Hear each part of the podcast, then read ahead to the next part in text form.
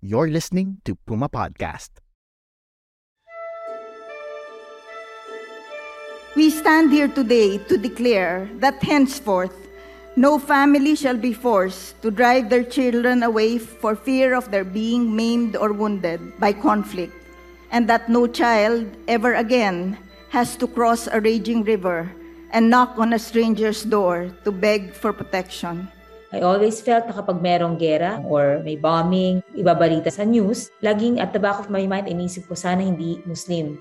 Kasi for sure, yan na naman ang magiging mukha ng isang Muslim sa komunidad na kinabibilangan ko. From the distant past to the present, the comprehensive agreement on the Bangsamoro is the crowning glory of our struggle. Personally, malaking wound na nangyari during martial law. Jiabida Massacre happened in 1968. Maraming mga massacres na nangyari in 1970s.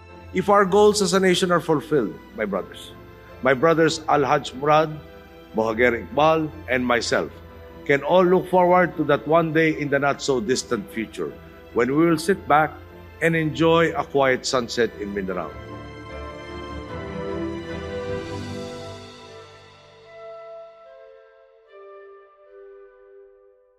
Hi! Ako po si Trisha Aquino. I've been a reporter for 10 years, and I started off writing for an online publication.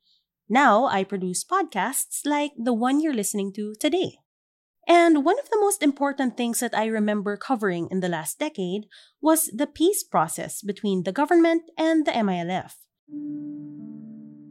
The Moro Islamic Liberation Front, a separatist group that took up arms for its cause in the 1970s.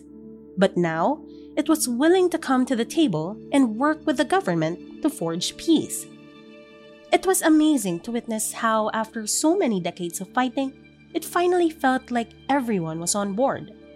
Both parties were finally ready to lay their weapons down. And it seemed like a peaceful and prosperous Mindanao was in sight. But the journey was a long and difficult one. Signing the comprehensive agreement on the Bangsamoro took 17 years of negotiations. The CAB is the final peace pact between the government and the MILF. And it took even longer to enact the Bangsamoro Organic Law, which would create a new political entity, the Bangsamoro Autonomous Region in Muslim Mindanao. This would allow the Bangsamoro people to chart their political future and affirm their distinct historical identity and rights to their ancestral homeland. In this new podcast, we will look at the past, but also at what the present and future have in store for our brothers and sisters in the South, with the help of my co host. Thanks, Ate Trisha. Ako si Siti Fariza Ismail. Isa akong Bangsamoro and a fourth-year college student, nag-aaral sa Notre Dame Religious Virgin Mary College of Cotabato, taking up Bachelor of Secondary Education major in English. I am one of the program managers of the local management team under the Central Executive Board of United Voices for Peace Network Incorporated. We empower the youth, especially those from Mindanao, to help safeguard the gains of the Bangsamoro peace process. I've seen how my family, relatives, and friends struggled to fight for our right to self determination. And I'm proud to fight for this alongside them. When I was in high school, isa ako sa mga nangangampanya na makamit ito. Hindi iniinda ang sikat ng araw, pawis, o pagod na manatili sa daan, park, o maging sa social media. May bahagi lamang ang panawagang ito. Sadly, despite the long battle, we still feel like the rest of the Philippines is not that aware about Bangsamoro identity or Bangsamoro history in general. That's why in this podcast, gusto natin na maibahagi ang kasaysayan ng mga Bangsamorong tulad ko. Exactly. At ako bilang nag-aaral at nagtatrabaho sa Maynila, marami rin akong gustong malaman. I'm also thrilled to learn kasi kahit may pinanganak at lumaki ako dito sa Mindanao, I still feel like my knowledge about Bangsamoro history is not enough, lalo na ngayon na we have our parliamentary system. And sa edad kong ito, at bilang isang kabataan din na nangangarap mapasali at matuto sa usaping Bangsamoro, I'm very much happy for this kind of opportunity and I'm also looking forward to knowing yung perspectives ng mga Tagaluzon like you at Trish about my homeland. Game! Ayan, so simulan na natin. Ito ang Balangkas ng Bukas, Stories of Major Policy Reforms, isang podcast ng Youth Leadership for Democracy o YouthLED, a project of the Asia Foundation and the United States Agency for International Development. Powered by Puma Podcast, with the support of the United Voices for Peace Network. In this podcast, we look at how we won the rights, freedoms, and privileges we have now. At babalikan natin ang lahat ng pinagdaanan natin para mabuo ang mga mahahalagang pulisiyang nagbibigay ginhawa sa buhay nating mga Pilipino. Titingnan natin kung paano nangyayari ang reforma. And in this season, we'll talk about the BOL or the Bangsamoro Organic Law.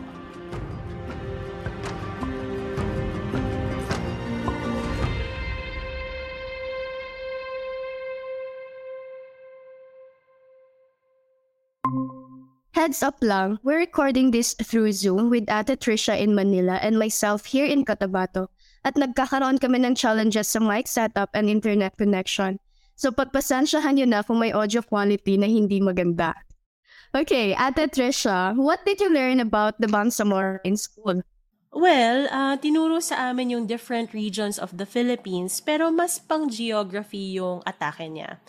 It was only when I was already a reporter that I started to learn more about Mindanao. And even then, it was really from the perspective na may bakbakan dito, may clash na naman ng AFP at iba't ibang armed groups, so ganon.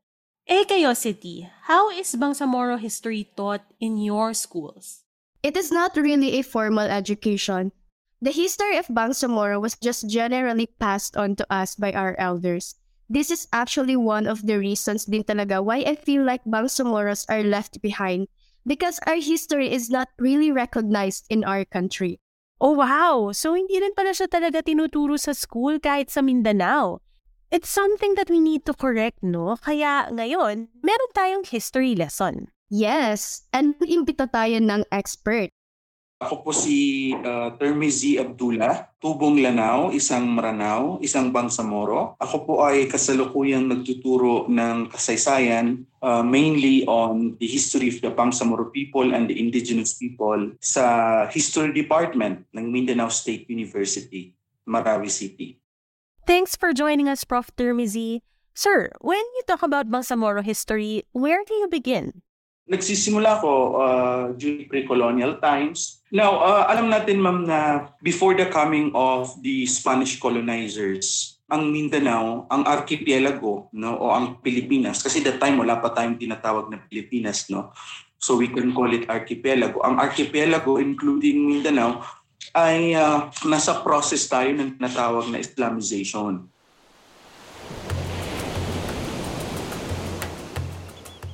No? Maraming mga communities in the archipelago na they were on the process of embracing Islamic civilization. And anong mga proofs niyan?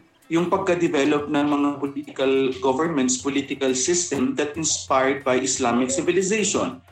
Uh, I am referring to the Sultanate of Maguindanao, the Principalities of Lanao, the Sultanate of Sulu, of course, no? The Kadatuan, Sankarajaans in the different parts of northern part of the archipelago, particularly in, in, in Manila. Na by the time na dumating yung mga Spaniards, no, Manila were under the influence of Islamic civilization. Known rulers were actually Muslims like Rahala Kandula, Rahamatanda, Thanks, Prof. Na-refresh po yung memory ko sa lecture niyo. It feels like I am getting to know once again my own identity. Nabanggit ko kanina na there's no formal education about the Bangsamoro history dito sa amin, di ba? Pero when I was in high school at an Islamic school, at least during our Araling Panlipunan subject, nagbigay ng pahapyaw na lecture ang teacher namin kung ano ang history namin as Bangsamoro. Nabanggit niya ang mga bagay na ito. Actually, City, nung bumisita ako sa Ayala Museum dito sa Makati, di ba, kilala sila for their dioramas of Philippine history. Doon ko nalaman na noong 12th century pa lang, meron na palang Islamic presence in the Philippines. But it was only two centuries later nang magsimulang makonvert ng Muslim traders ang locals to Islam. At marami nang nangyari bago pa dumating ang mga Kastila. 14th century na establish yung Cradle of Islam in the Philippines. Ito yung Sheikh Karimul Mahdum Mosque sa Tawi-Tawi. At na 15th century naman na establish yung pinakaunang Islamic state sa bansa. Ito ang Sultanate of Sulu. So at least now we know a bit more about our pre-colonial history kahit sobrang hapyaw pa lang nito. Ngayon, mapunta naman tayo sa colonial period. It was during this time na nabuo ang salitang Moro. Ate Trish, natatandaan mo pa ba nung isinasagawang batas pa yung Bangsamoro Basic Law o BBL noong 2014? Of course! Inimbita ng Senado yung government and MILF peace panels para magbigay ng briefing tungkol dito. I remember that. Pinapanood ko nun yung live stream sa YouTube nung kino-cover ko yung BBL. Well, ito ang sinabi noon ni Mohager Iqbal. Siya noon ang chief peace negotiator ng MILF. The word Moro was first used by the Spaniards when they encountered Raja Sulaiman or Raja Lacandula in Manila. Uh, Manila then was populated by two peoples, the, Mos- the Moros, who are Muslims, and then the Indios. Meaning, the term Moro was originally used uh, to describe the Muslims in Manila. And then throughout the more than 300 years of warfare between Spain and, and the Moros, the, the term Moro was consistently used. And it is basically a religious term because when you say Moros, they are Muslims. May nabasa rin akong journal article. Ang title nito, The Bangsamoro Identity Struggle and the Bangsamoro Basic Law as the Path to Peace. Sinulat to ni na Anushka Kapahi at Gabriel Tanyada. Ang sabi nila, quote, Moro is a Spanish term referring to the Muslim people of mixed Arab and Berber descent from northwest Africa, known as the Moors, who invaded and occupied Spain in the 8th century. So the Spaniards used the same term for Muslim Filipinos as the term for their former colonial masters. Ang interesting na para sa karamihan ng mga Pilipino, ang mga Spaniards ang may power throughout the 300 years that they were here. But actually, they named the Moros after the very people who exerted power over them. Wow! ba? Pero yung mismong salitang Moro City, what do you associate with it? Does it feel like it's a word that refers to you and your community? Definitely, Ate Trish. The term Moro became our collective identity as one people sharing the same history, beliefs, and culture. So it's good to see that term as your own now. Pero balikan natin yung salitang Moro in reference to the Spaniards. Again, sila ang nagbansag sa mga Muslim natives na nakita nila noon as such. Prof. Termizi, what's your take on this? So, meron silang historical hangover. Basically, yung Filipino and Moro identity are colonial construct. If the colonizers did not come, wala tayong tinatawag na Filipinos, wala tayong tinatawag na mga Moros. But because of our colonial experience, nagkaroon tayo ng ganoong mga identity. Sabi nga ng isang author, authored by Salah Jubair, if the Filipino identity is a child of colonialism, the Moro is an offspring of anti-colonialism. Obviously, we know about the Spanish colonial period and the struggle for independence since itinuturo po ito sa eskwelahan. Pero paano naman po ang history at context ng Bangsamoro region? Yung mga scholars natin, yung mga historians natin, uh, they agree na there were six stages of the Spanish Moro Wars, and that is that six stages are distributed across uh, more than 300 years from 1565 to 1898. So, naging uh, kasaysayan ng uh, gera, conflict. Doon din sa mga time yung na-develop yung mga mga prejudices, mga biases, no? Um, yung tinatawag natin na uh, Moro image, no Filipino image na for the Moros ang mga Filipinos were slaves they were enslaved by the Spaniards they were used by the Spaniards to fight the, the Moros yung mga Moro image then Moro ay slavers yung Moro ay pirates with all these negative associations with the term uh, Moro So the seeds of discrimination were sown in this period.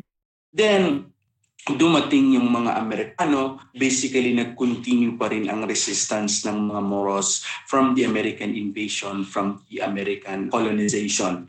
Although uh, masasabi natin generally na uh, the Spaniards and the Americans did not effectively colonize the Moros, kung yan eh, uh, proseso yan eh. Pwede natin, let's say for example, by the time na nanatili na dito ang mga Amerikano, may level na, na, na penetrate nila ang areas ng mga Moros. But we could say, during American time, nag-continue pa rin ang resistance. No? Example, eh, the, the Battle of Budaho. Actually, mas tamang tawagin itong massacre. Anin na daang lalaki, babae, at batang Moro ang pinagpapatay ng American forces noong 1906. Pinarikada ng mga biktima ang mga sarili nila sa crater ng isang extinct volcano sa Hulonon at karamihan ng mga binatay nagtamo ng 50 gunshot wounds each. Merciless talaga yung killing na yon.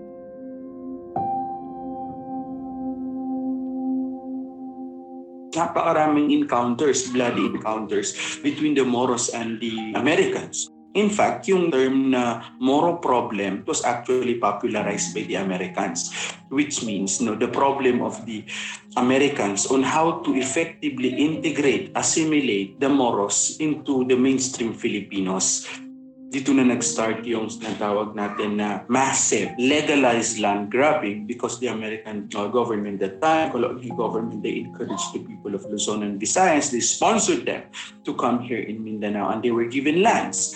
And uh, whose lands were given to them? Basically the lands of the people of Mindanao, the Bangsamoro and the indigenous uh, uh, people. So it's isa ito sa mga tinatawag natin na mga historical injustices na hopefully uh, tinatama natin, nire-rectify natin ngayon na mayroong Bangsamoro o, o organic law, nagkaroon ng signing comprehensive agreement on Bangsamoro, mayroong part ang CAB na tinatawag natin na Annex on Normalization, na may component ng transitional justice, no? Transitional justice. Mahalaga ang konsepto yan na babalikan natin sa isang future episode. So ngayon, let's continue our conversation about Bangsamoro history. We were talking about how the American colonial period promoted massive legalized land grabbing. Sabi nga dun sa article ni na Anushka Kapahi and Gabriel Tanyada, noon daw 1903 inadopt ng Philippine Commission ang Act No. 718. Pinawalang bisa nito ang binigay na lupa ng Moro leaders and chiefs of non-Christian tribes dahil wala silang pahintulot ng gobyerno. Then sinundan yan ng another another law. I-register ninyo yung mga lupa ninyo sa American government. And the Moros were not interested to register their land, no? Kasi nga, at the time, they could not reconcile the idea that in order for you to get your land, you need to to have this piece of paper, no? Kasi wala namang hindi naman la, land titling yung sa kanila para sa kanila communal, no, ancestral, communal property yung lupa. At saka you don't own land, no? Other it's the other way around no ang lupa ang nagmamay-ari sa atin. Kasi pag mamatay tayo eventually we will be, we will go back to the land. So anong sunod doon ng mga Amerikano na public land laws? Lahat hindi na-register na lupa sa American government ay declared as public land. And if it is public land it is free for exploration ano yung public land law mga Americans no yung provision doon na pwedeng ibigay sa isang homesteader sa isang migrant ay 16 hectares no? For the corporation no? May provision doon that they can they can acquire 1024 hectares. But there was no provision kung ilang hectares ang pwedeng ma-acquire ng non-Christian tribes like the Moros and the the Lumad or indigenous people. So na- napakarami yan siya no? Napakarami yan siya na makikita mo talaga na systematic yung pag-agaw ng mga Amerikano sa lupa ng mga uh, Moros Bukod pa sa problema ng land grabbing, the colonial periods also sparked tension between the Bangsamoro people and the larger Filipino Christian population. During Spanish colonial times, nag-start na rin doon. Pero mas lalong umigting during American time. Bakit nag-start doon sa Spanish time? Kasi nga, yung mga campaigns, yung mga foot soldiers nila ay basically the natives, no? The Christianized natives, the Filipinos, sila yung ginagamit na ginagamit ng mga Espanyol during their military campaigns against the Bangsamoros. We can cite many good examples, many good historical examples na mm, only 10% ang mga Espanyol, the rest 90% or 80% of the foot soldiers, yung mga Indios na tinatawag natin that time that later on tinawag natin na mga mga Filipinos. And then pag nagka-counter-attack din ang mga Moros, no, they were attacking Filipino settlements in Visayas and uh, Luzon. No, they do depopulation no? When they attack no uh, Spanish settlement in Luzon and Visayas they are they were taking the people dinadala nila sa Indonesia. Let's say for example in Batavia Batavia is the present Jakarta which was at the time it was a slave market no? Agricultural workers here in Mindanao yung nakukuha ng mga population sa Luzon and uh, Visayas. Very interesting nga eh pagpunta mo dyan sa, sa mga area like in Visayas, doon sa mga coastal towns, may mga watchtowers dyan na tayo during Spanish time. They were built by the Spanish government to regularly monitor counter-attack of the Moros. Eh, yung mga Amerikano naman po, yung sinabi ko sa iyo, no, na mga land policies, the, the influx of the migrant settlers, uh, they introduce new concept of uh, land ownership, new concept of justice system. They introduce uh, a new educational, uh, American educational system, no? The Japanese invaders, of course, also employed its military might on the Bangsamoro. Pero ano pong nangyari nung malaya na tayo? ang ini-emphasize ko dito ay basically kung ano ang sinimula ng mga Amerikano ay ipinagpatuloy pa rin ng Philippine Republic. No? Kaya ang tingin ng mga Bangsamoros that time sa Philippine Republic na gobyerno ay this is another colonial government. Hindi ipinansin yung welfare ng mga Bangsamoro. It's part of it. But it's more than that yung polisiya nila were basically, you know, walang pinagkaiba doon sa colonial policies ng mga Amerikano.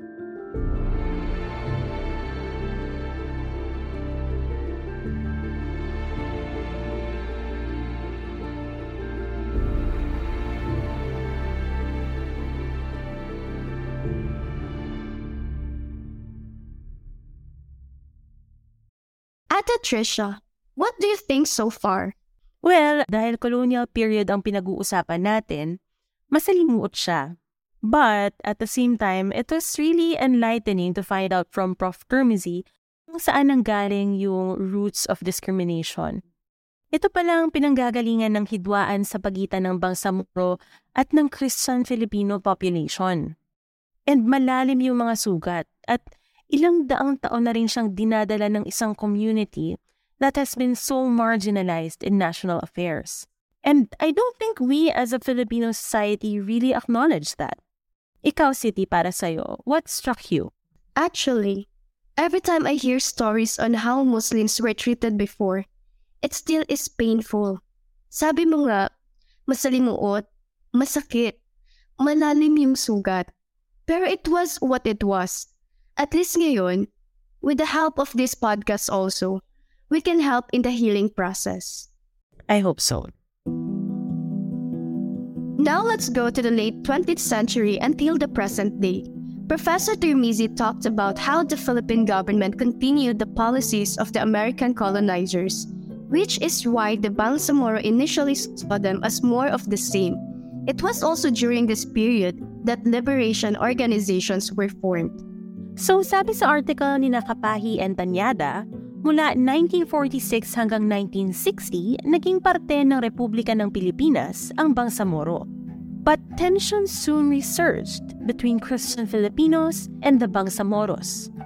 Quote, For an extended period, the Philippine government did not recognize Islamic laws in the Philippines, even in Mindanao. This alienated the Bangsamoro people who believed that Islamic law, intrinsic to their way of life, should be recognized and implemented. End quote. At the same time, Filipino Muslims were slighted by the education system. Quote, Public schools made it obligatory for the Bangsamoro children to learn Christian scriptures and textbooks, and adopted examples that were offensive to Filipino Muslims. End quote. And in the 1950s, the government resettled the Hukbalahap surrenderies in Bangsamoro. They were given land, and so, quote, many Bangsamoro families suddenly found themselves being unjustly expelled from their lands and properties, end quote. The new settlers and the Bangsamoro distrusted each other and both began forming militias to protect their communities. Naturally, they clashed. And what about the decades afterwards? Professor Termizi. those were the times na na na-form ang mga liberation organizations no uh, like the MNLF Moro National Liberation Front or earlier than that we have the Bangsamoro Liberation Organization we have the MIM Mindanao uh, independence movement that later on became Muslim independence movement headed by Dato Udtug Matalam then eventually formed Moro Islamic Liberation uh, Front no? Kasi nga during martial law, no, martial law, no, nagsuffer talaga ang mga uh, minorities dito sa Mindanao like di Bangsamoro. In fact, yung sinasabi nila na, uh, na essential truth during martial law ay uh, even before na nag-declare si Ferdinand Marcos uh, senior ng uh, martial law in 1972 nagsasuffer na ang mga ang mga Bangsamoro. 1968 nangyari, nangyari ang Jabida massacre On March 18, 1968, young Moro soldiers who were being trained by the Philippine military were massacred in Corregidor.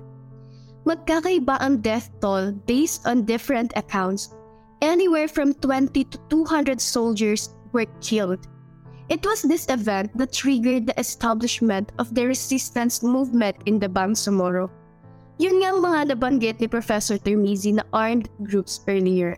Alam mo, City, nagpunta ako sa koridor noong 2015 when the National Historical Commission unveiled a historical marker to commemorate the tragedy. Almost 50 years na yon pagkatapos mangyari ng Jabida Massacre. Pero kasi, Ate Trish, kahit may historical marker, wala pa rin hustisya para sa mga biktima. In fact, there are still some people who claim that the massacre was a hoax Let's get the facts from the late President Noynoy Aquino himself.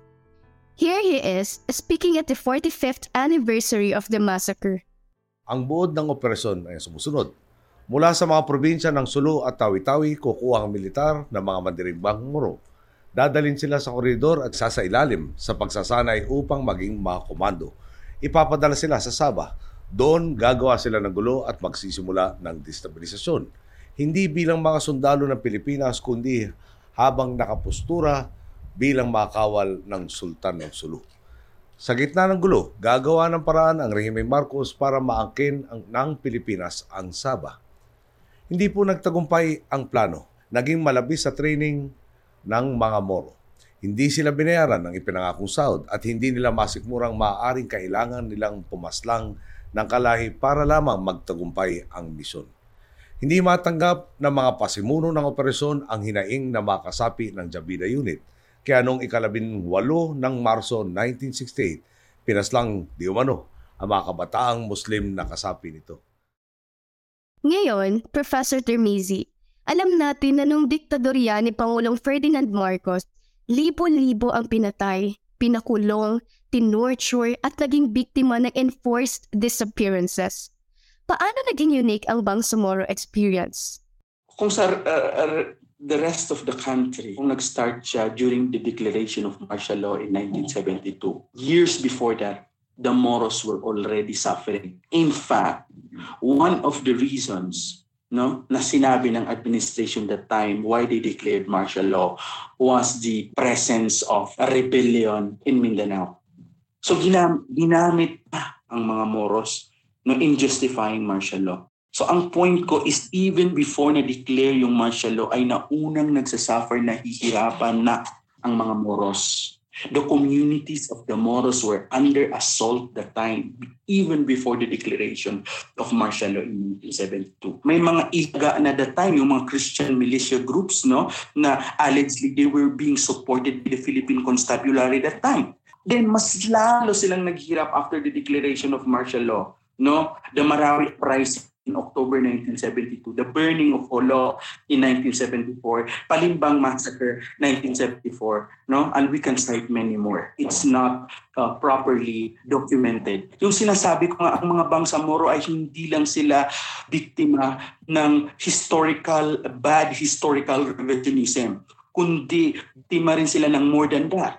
Historical denial and historical negation. No? Yes, dinideny yung mga nangyari in the past, nangyari in martial law na ginawang mali sa kanila. No? Hindi lang, hindi lang siya nire-revise, dinideny. Di ba yung recommendation ng TGRC report andoon no inacknowledge yung, yung mga example ma'am yung Malisbong massacre Palimbang massacre no na recently found out by the TGRC report na na hindi bababa sa 1,500 na mga babae, mga bata no na rape at pinatay no pinatay doon sa Palimbang massacre in 1974 Professor, you're talking about the Transitional Justice and Reconciliation Commission or the TJRC. It's a body that's made up of an international expert and representatives from the government and the MILF peace panels. The goal is to promote healing and reconciliation. And in 2016, they came out with a report born out of interviews with over 3,000 people from more than 200 Moro, indigenous, and settler communities in Mindanao. We highly recommend reading that report.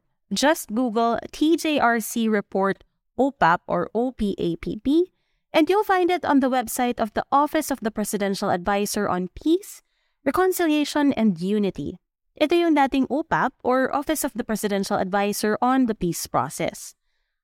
Pero ito, listen to what a survivor of the Marisbong Massacre or Palimbang Massacre told the TJRC. When the 15th, 16th, 25th, and 27th IB arrived, it was four days after the start of the Ramadan. We were fasting then. One morning, the army went around the area. They first caught the barangay officials and one municipal councilor named Haji Tatu. They were gathered together and were about a thousand individuals, including the barangay officials and municipal official. They were the first ones who were captured and never came back. There were also more than a thousand persons who were left inside the mosque. Every day in the mosque, the army would get one to ten persons. Those who were inside the mosque would hear shots of fire hours after these people were taken. And those who were taken outside never came back. After one month, Haji Drus Ali, the mayor of Palembang, arrived together with Captain Tayumo to get 200 people who were inside the mosque. But they were only able to take 150 people. There were four people from the 150 that were rescued. We never knew what happened to those who were left inside the mosque. My grandfather was buried alive, and another relative was nailed to a cross like Christ. Every day inside the mosque. I had relatives taken. Seven to nine relatives were taken outside, but only the brother of my father survived. All of them were stripped of their clothes. They were brought to the beach. They were made to dig their own graves. And when they were done, they were shot and killed.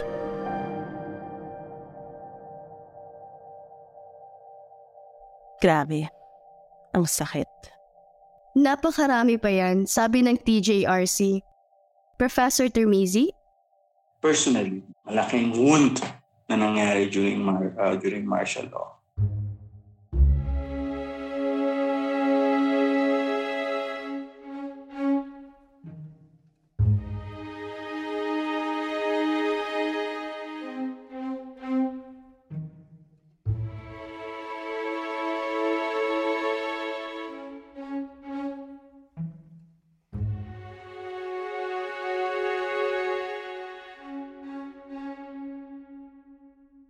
Bigat po, Ada Trish, no? Sobra. At nasa 1970s pa lang tayo ah. May maganda namang lumabas sa dekadang ito na pirmahan ng Tripoli Peace Agreement sa pagitan ng gobyerno at ng MNLF. And we'll get into that in episode 2. How the peace process began, as well as the stops and starts in between. So ngayon, balikan natin ang history lesson natin.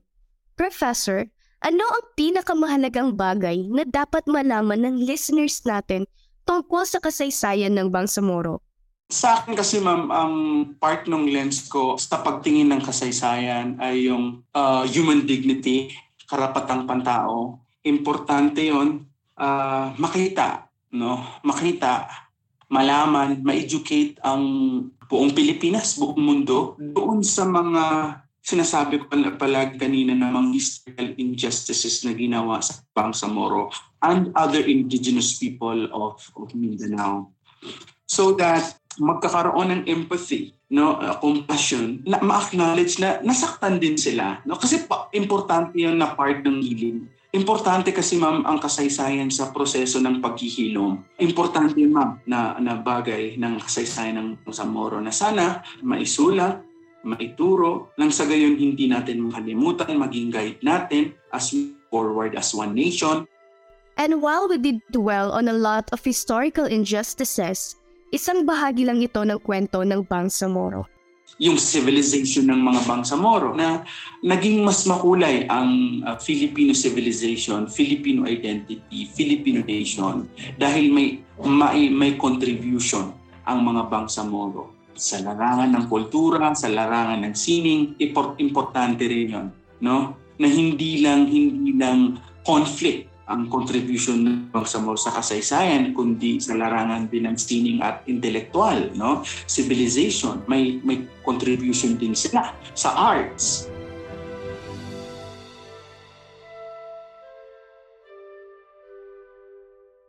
I think this is a great place to end our first episode. And I completely agree with you, Prof. Termisi. We need to know the history of the Bangsamoro so that we can understand where they're coming from and so that we can have empathy and compassion for our brothers and sisters in the region. At kasama ka na doon, City. Thank you for sharing this conversation with me. Salamat din, Ate Tricia at Professor Termesi. Maraming salamat sa napakamakahulugang pag-uusap tungkol sa Bangsamoro. My greatest takeaway from this episode is that there really is a need for us to continue talking about the history of the Bangsamoro people what they have gone through, and what they experienced in the hands of the colonizers. This way, empathy and compassion will be ignited more. People cannot have compassion and empathy for something that they do not know. So, yes, let's do more. Let's talk about Bangsamoro history more. And that was the first episode of Balangkas ng Bukas Stories of Major Policy Reforms a project of the Asia Foundation and the United States Agency for International Development. Powered by Puma Podcast with the support of the United Voices for Peace Network. Ako po muli si Siti Fariza Esmail. At ako naman po si Trisha Aquino, Puma Podcast. This episode was written and produced by myself. It was edited by Carl Sayat with additional research by Faith Navarro. Salamat din kay Nina Toralba. If you like this podcast, follow Balangkas ng Bukas on Spotify, Apple Podcasts, Google Podcasts, or wherever you listen. We'd also love it if you can spread the word and share it with a friend. Now, here's what you can expect from the next episode.